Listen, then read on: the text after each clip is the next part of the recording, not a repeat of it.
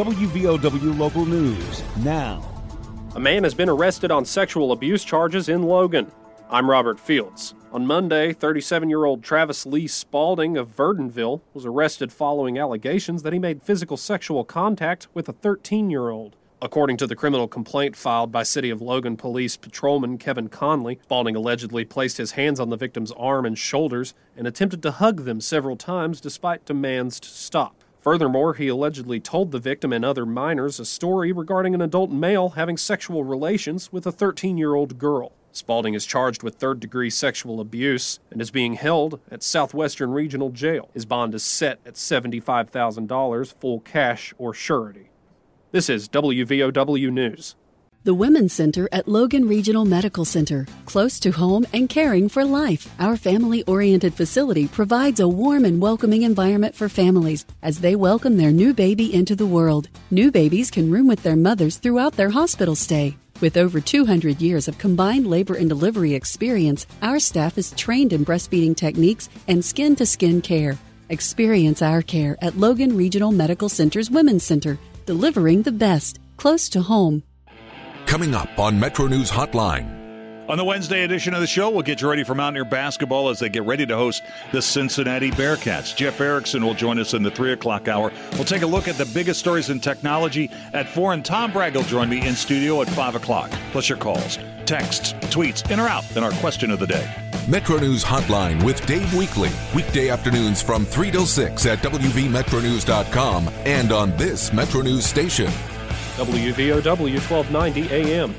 A person is dead from a camper fire in Wayne County Monday. The fire was reported around 8:45 Monday night on James River Road, according to dispatchers. The fire burned up a camper and a pickup truck. The victim's body was found in the camper. Their identity has not yet been released. The fire marshal's office and the Wayne County Sheriff's Office are investigating. In an unrelated case out of Wayne County, human remains discovered in a burned up vehicle last November have been identified. West Virginia State Police say the remains are those of 44 year old Douglas Isaiah Kahn of Ceredo. The remains were discovered in a burned up minivan in Lavalette back on November 29th. Investigation is still ongoing. Any information can be forwarded to the state police at 304 272 5131.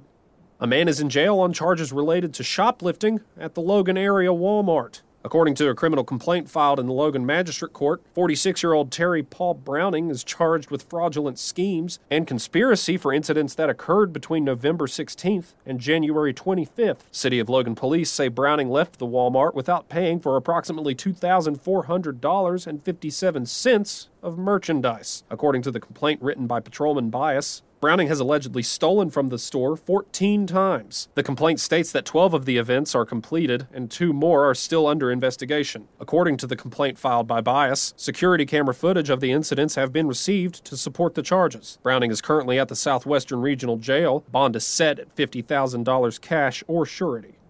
Last weekend, the West Virginia GOP voted to close its primaries. Currently, during primary elections, voters that don't belong to one of the four recognized parties in West Virginia can choose a Democratic or a Republican ballot. The decision made by the Republican Party last Saturday only accepts votes in the primary election from registered Republican voters. One caller on What's Your Opinion Tuesday made it clear he's in favor of the change. I'll Be the first one to congratulate the Republican Party on doing the right thing. The caller said that this prevents the other party from trying to interfere with another party's primary. Many independent voters claim they register as an independent or unaffiliated because they do not identify with either party. In some cases, voters select a ballot not based on who they want to vote for, but who they want to vote against. West Virginia Delegate Jordan Bridges called into What's Your Opinion. He said he feels like a right is being taken away. What's happening is you're taking the independent votes that really don't want to be on either side of the party. They just want to vote for the person they they feel is best for the job. And I almost feel like it's taking the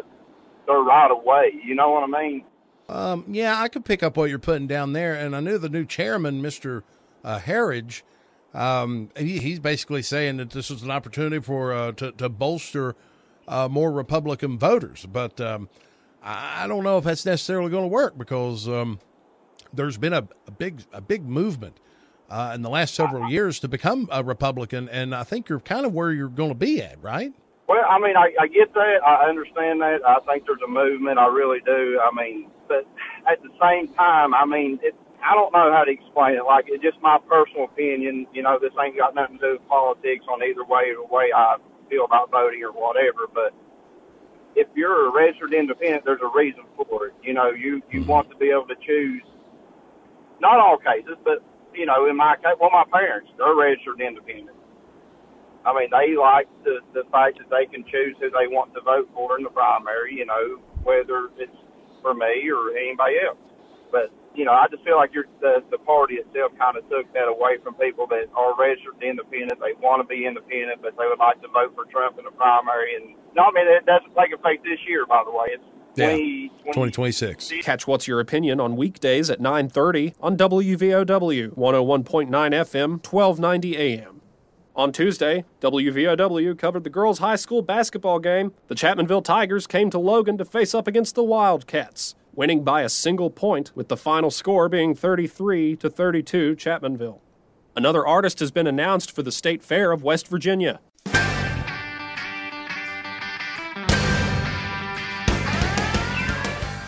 Travis Tritt will take to the stage on August 17th at the State Fairground in Fairlea. Tickets for the Tritt concert go on sale this Friday at 10 a.m.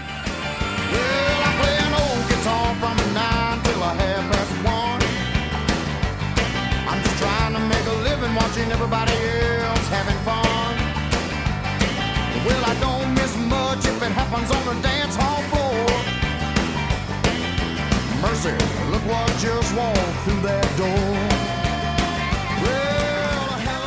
Get local news on demand at WVOWradio.com or on your smart device with the WVOW mobile app.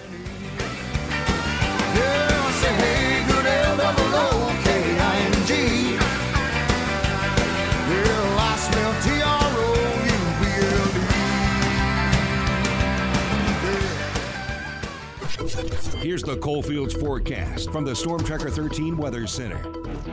We're seeing a cloudy start to the day here over the coal fields of West Virginia. High temperatures will eventually reach the low 40s for this afternoon, but that cloud cover will stick around all day today.